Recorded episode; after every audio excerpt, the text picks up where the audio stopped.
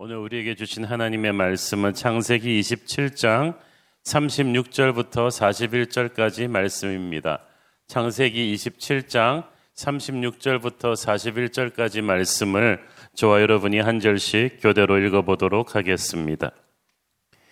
에서가 이르되 그의 이름을 야곱이라 함이 합당하지 아니하나이까 그가 나를 속임이 이것이 두 번째이니이다. 전에는 나의 장자의 명분을 빼앗고 이제는 내 복을 빼앗았나이다. 또 이르되 아버지께서 나를 위하여 빌 복을 남기지 아니하셨나이까. 이삭이 에서에게 대답하여 이르되 내가 그를 너의 주로 세우고 그의 모든 형제를 내가 그에게 종으로 주었으며 곡식과 포도주를 그에게 주었으니 내 아들아 내가 네게 무엇을 할 수 있으랴. 에서가 아버지에게 이르되 내 아버지여 아버지가 빌 복이 이 하나뿐이리이까?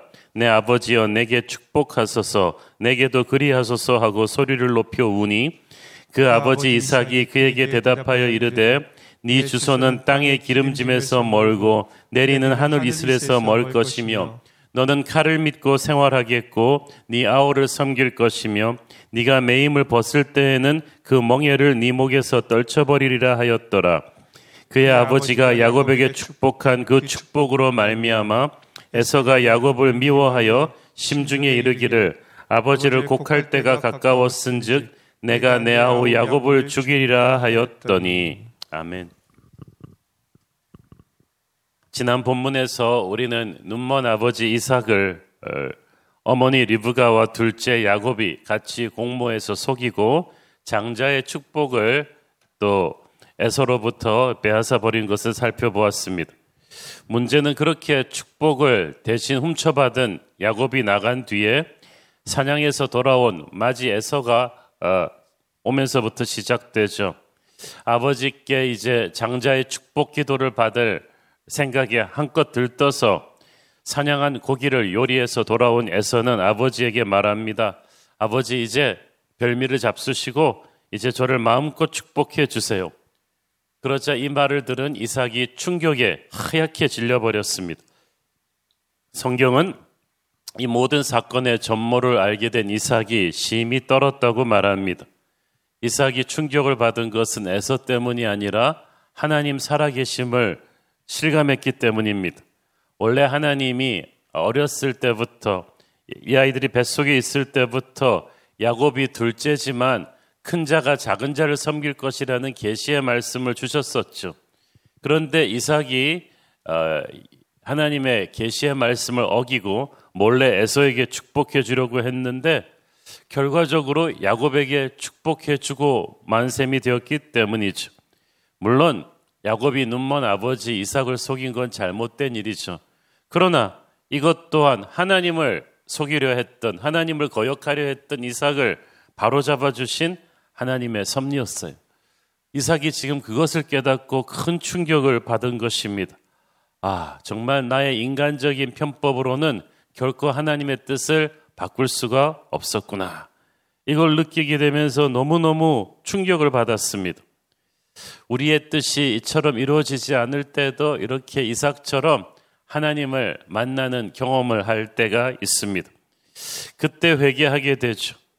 그런데 참 회개하기로 한다면 에서가 훨씬 더 해야죠. 에서는 그래도 자기에게 남은 축복이 없느냐고 그 축복을 빌어달라고 아버지에게 막 조릅니다. 그러나 이삭은 이미 야곱에게 축복을 다 주었기 때문에 너한테 줄 복은 없다. 나는 아무것도 할 수 없다고 말합니다.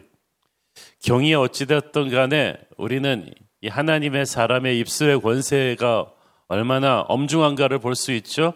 한번 입으로 뱉은 말을 더 어, 주워 담을 수도 없고 엄청난 책임이 따른다는 사실이죠. 세상 사람들은 너무 쉽게 자기가 뱉은 말을 번복하곤 합니다. 그러나 성경은 하나님의 사람은 한번 자기 입으로 뱉은 말에 대해서 책임을 져야 한다는 것을 말은 내 입술 밖으로 나가는 순간부터 내가 걷잡을 수 없는 파급 효과를 가져온다는 것을 말해주고 있습니다. 이삭이 비록 야곱에게 속아서 해준 축복이지만 한 번 입으로 뱉은 이상 돌이킬 수 없었어요. 하나님께서 말씀하신 것을 돌이키시지 않듯이 하나님의 사람도 그래서 입술의 말을 조심해야 돼요. 네 입에서 들리는 대로 내가 행하리라고 하셨습니다. 그러므로 우리는 정말 성령 충만한 상태에서 은혜의 말, 감사의 말, 긍정적인 언어를 입술로 내뱉어야 되는 거예요. 내 입술에서 나오는 말을 가지고 하나님의 역사가 이루어지기 때문입니다. 축복을 빼앗긴 에서는 뭐 대성통곡을 합니다. 36절을 보십시오. 에서가 이르되 그의 이름을 야곱이라 함이 합당하지 아니하나이까 그가 나를 속임이 이것이 두 번째니이다. 전에는 나의 장자의 명분을 빼앗고 이제는 내 복을 빼앗았나이다. 또 이르되 아버지께서 나를 위하여 빌 복을 남기지 아니하셨나이까. 에서는 벌써 동생 야곱이 자기를 속인 게 이번으로 두 번째라는 것을 말하면서 떼굴떼굴 구릅니다. 참, 안 되기는 했지만 계속 뒷북치고 있는 에서의 모습을 보면 참 안타깝습니다. 에서는 이제서야 자기가 어렸을 때 팥죽 한 그릇에 넘겨버린 장자의 명분이 얼마나 중요한 것인지를 깨달은 것 같습니다.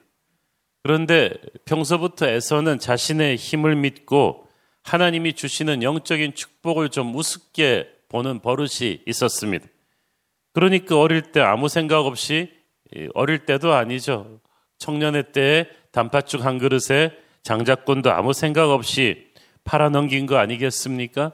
뭐 그때 속인 야곱도 나빴지만 에서가 영적인 축복을 쉽게 생각했다는 데 문제가 있습니다. 하나의 사건은 다른 사건과 반드시 연결이 됩니다. 어렸을 때 자기가 단팥죽 한 그릇보다 못하게 여기며 팔아넘겼던 장자의 명분이 오늘날 아버지의 축복을 야곱에게 송두리째 뺏기는 그런 대형 사고로 이어졌다는 것을 에서가 뒤늦게 깨달았습니다. 참 에서를 보면 이 영적인 타이밍을 놓치는 것이 얼마나 안타까운 일인가를 알 수 있어요. 마태복음 25장에 나오는 그 미련한 열 처녀 생각이 납니다. 슬기로운 처녀들은 신랑 맞이할 준비를 하고 그릇에 기름을 담아 기다렸는데 어리석은 열 처녀들은 아무 생각 없이 설마 오늘 밤에 오겠어라는 아니란 생각으로 잠이 들었다가 신랑이 왔을 때 아무 준비도 돼 있지 않아 가지고 혼인잔치에 가지 못합니다. 에서가 바로 그런 케이스죠. 농사에서도 씨를 뿌려야 될 때가 있고 거둘 때가 있습니다. 남들이 가을에 추수하는 걸 보고 부러워서 그때야 씨를 뿌리겠다고 나서면은 이미 too late. 영적인 세계에서도 마찬가지죠. 우리가 무엇을 하느냐 이상으로 중요한 것이 언제 하느냐입니다. 근데 언제 하느냐는 내 우선순위 문제예요. 내가 가장 중요하게 생각하는 것이 무엇인가? 내가 평소 가장 중요하게 생각하는 가치관이 확실해야 우리는 영적인 타이밍을 놓치지 않을 수가 있습니다.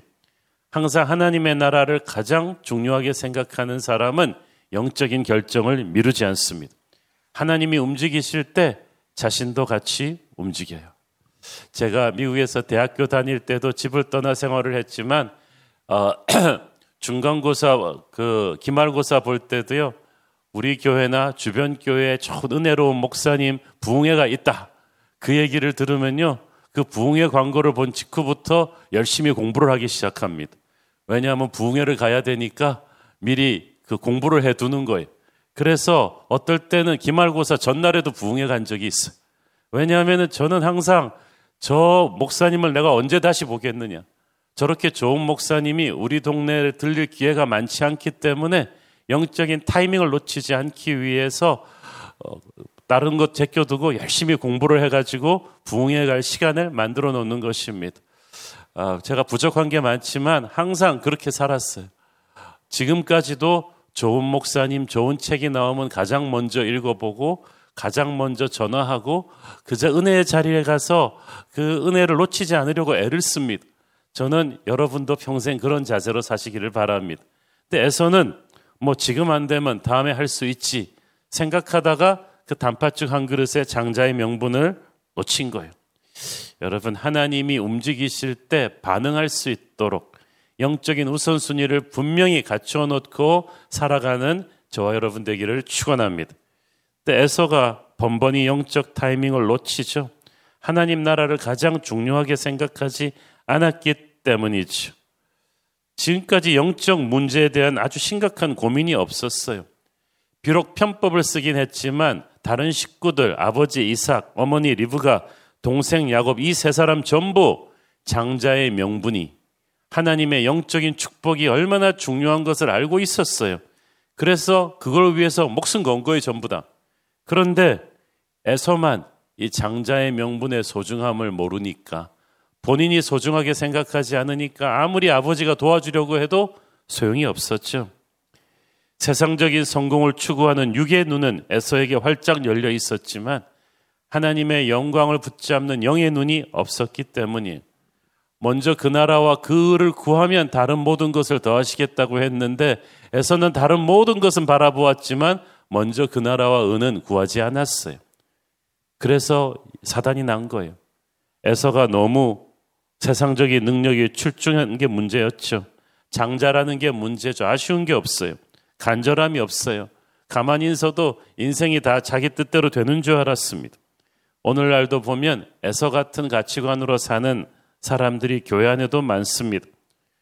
좋은 대학, 대기업 취직, 좋은 집, 자동차, 명예와 인기, 이런 것들을 너무 중요하게 생각합니다. 하나님을 안 믿는 건 아닌데 하나님 이상으로 그런 것들을 믿고 붙잡고 있어요.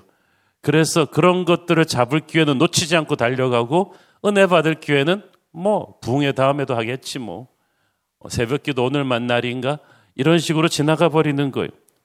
사냥하다 지쳐서 영적 분별력을 상실해서 단팥죽 한 그릇에도 이 장자의 명분을 넘길 수 있는 애소처럼 되는 거예요. 세상 일 하다가 지쳐서 영원한 생명을 향해 나갈 수 있는 상급을 버리는 거예요. 구원의 복, 성령의 은혜, 하나님의 기름 부신 같은 걸 대수롭지 않게 생각해요. 진짜 영적으로 중요한 모임에는 가지 않고 덜 중요한 곳에는 아주 자주 갑니다. 진짜 만나야 될 사람은 안 만나고 안 만나도 될 사람들은 만나요. 에서 같은 이 반쪽짜리 크리스천들이 많다는 거죠. 교회는 나오지만 하나님을 제안합니다.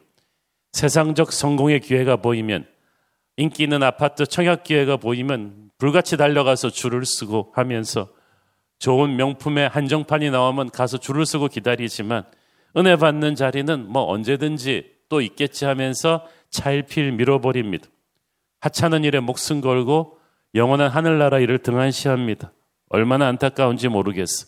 그런 애서 같은 모습이 우리 새로운 교회 성도들에게는 한 명도 없기를 바랍니다. 예수님은 침노하는 자가 천국을 빼앗는다고 하셨어요. 왜 빼앗깁니까? 하나님의 은혜를 가볍게 생각하는 에서 같은 사람들이 빼앗기는 거예요. 야곱한테 빼앗기는 거예요. 목숨을 걸고 은혜 받았다겠다고 달려드는 예배자. 하나님의 은혜가 안 되면 자기가 살 수 없다는 그런 절박한 목마름을 가진 야곱 같은 사람들에게 에서는 어어 하다가 그냥 뺏겨버리는 거예요. 신약 시대에 와서는 구약 시대에 오만함에 젖어 있던 유대인들이 이방인들에게 예수 그리스도의 복음의 주도권을 빼앗겨 버리는 것과 마찬가지죠. 여러분 영적인 축복을 세상 그 무엇보다 중하게 생각하고 꼭 붙잡으시기를 바랍니다. 에서는 아버지 이삭에게 축복해 달라고 소리 높여 울었지만 이미 모든 것이 어쩔 수 없이 되어버렸어요. 마지못해 이삭이 에서를 축복하는 장면이 오늘 39절, 40절에 쭉 나오는데 한눈에 봐도 포인트는 그거예요. 너는 고생은 고생대로 하고 결실은 별로 누리지 못할 것이다. 너희 후손들은 항상 칼을 믿고 무력을 휘두르면서 죽고 죽이는 폭력의 역사를 살게 될 것이다. 이렇게 물리적인 힘이 아무리 강하다 해도 에서 자손들은 결국 야곱 자손들을 당하지 못하고 그들을 섬기며 살게 될 것입니다. 그들은 하나님이 주시는 은혜의 원리가 아닌 자기의 힘으로 싸우는 전쟁의 원리로 고통 속에 살다가 삽니다. 에서 같은 사람은 아무리 몸부림치며 노력해도 하나님의 복을 누리며 사는 야곱 후손들을 당할 수가 없게 되죠. 에서가 아무리 영적으로 둔하지만 아버지의 이런 기도를 듣고 자기에게 내리는 이 축복은 축복이 아니라 거의 심판인 걸 알 수 있었어요. 에서는 그때부터 회개하는 게 아니라 분노하기 시작합니다. 야곱을 향해서 이를 갑니다. 41절 보세요. 그의 아버지가 야곱에게 축복한 그 축복으로 말미암아 에서가 야곱을 미워하여 심중에 이르기를 아버지를 곡할 때가 가까웠은즉 내가 내 아우 야곱을 죽이리라 하였더니 에서는 자기의 축복을 가로챈 야곱이 너무너무 미웠습니다. 자기가 영적인 우선순위가 흐트러져서 이렇게 되었다는 회개보다는 야곱한테 내 축복을 도난당했다는 생각이 더 강했어요. 그래서 아버지가 죽으면 반드시 동생을 죽이겠다고 결심합니다. 분위기가 살벌해졌습니다. 야곱은 어떻게든 이삭을 속여서 형 대신 영적인 축복을 받아내면 그걸로 끝인 줄 알았는데 하나님의 방법으로 축복을 취하지 않았기 때문에 에서의 분노를 자아내고 말았어요. 그래서 너무나 소중한 형제 간의 우애가 깨져 버렸습니다. 그러니까 이 영적인 축복을 우습게 여긴 에서와는 달리 야곱은 영적인 축복의 소중함은 알았지만 이것을 하나님의 방법으로 얻지 않고 인간적인 책략으로 편법으로 얻어냈다는데 문제가 있었죠. 그 때문에 앞으로 20년 동안 야곱은 집을 떠나 도망자의 삶을 살면서 정말 고생을 많이 하게 됩니다. 사태가 이렇게 된 뒤는 어머니 리브가의 책임도 컸죠. 이 리브가가 정말 거짓말을 해서 큰아들과 남편을 속이고 야곱에게 하나님이 약속하신 축복을 몰아다 주었지만 방법이 나쁘니까 대가가 너무 혹독합니다. 리브가는 한 몇 달 야곱을 피신시키면 될 줄 알았는데 20년 동안 야곱을 보지 못하다가 결국은 보지 못한 채로 눈을 감고 세상을 떠나게 되죠.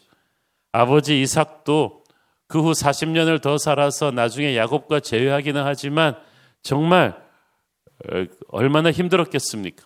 속고 속였던 이삭과 리브가의 부부 관계도 그 다음부터 편치 않았을 것이고 그 다음부터 이삭과 그 리브가는 사나운 아들 에서의 눈치를 보면서 살아야만 했을 것입니다. 믿음의 가정이 완전히 붕괴되어 버린 거예요. 저는 이것을 보면서 참 느끼는 게 있습니다.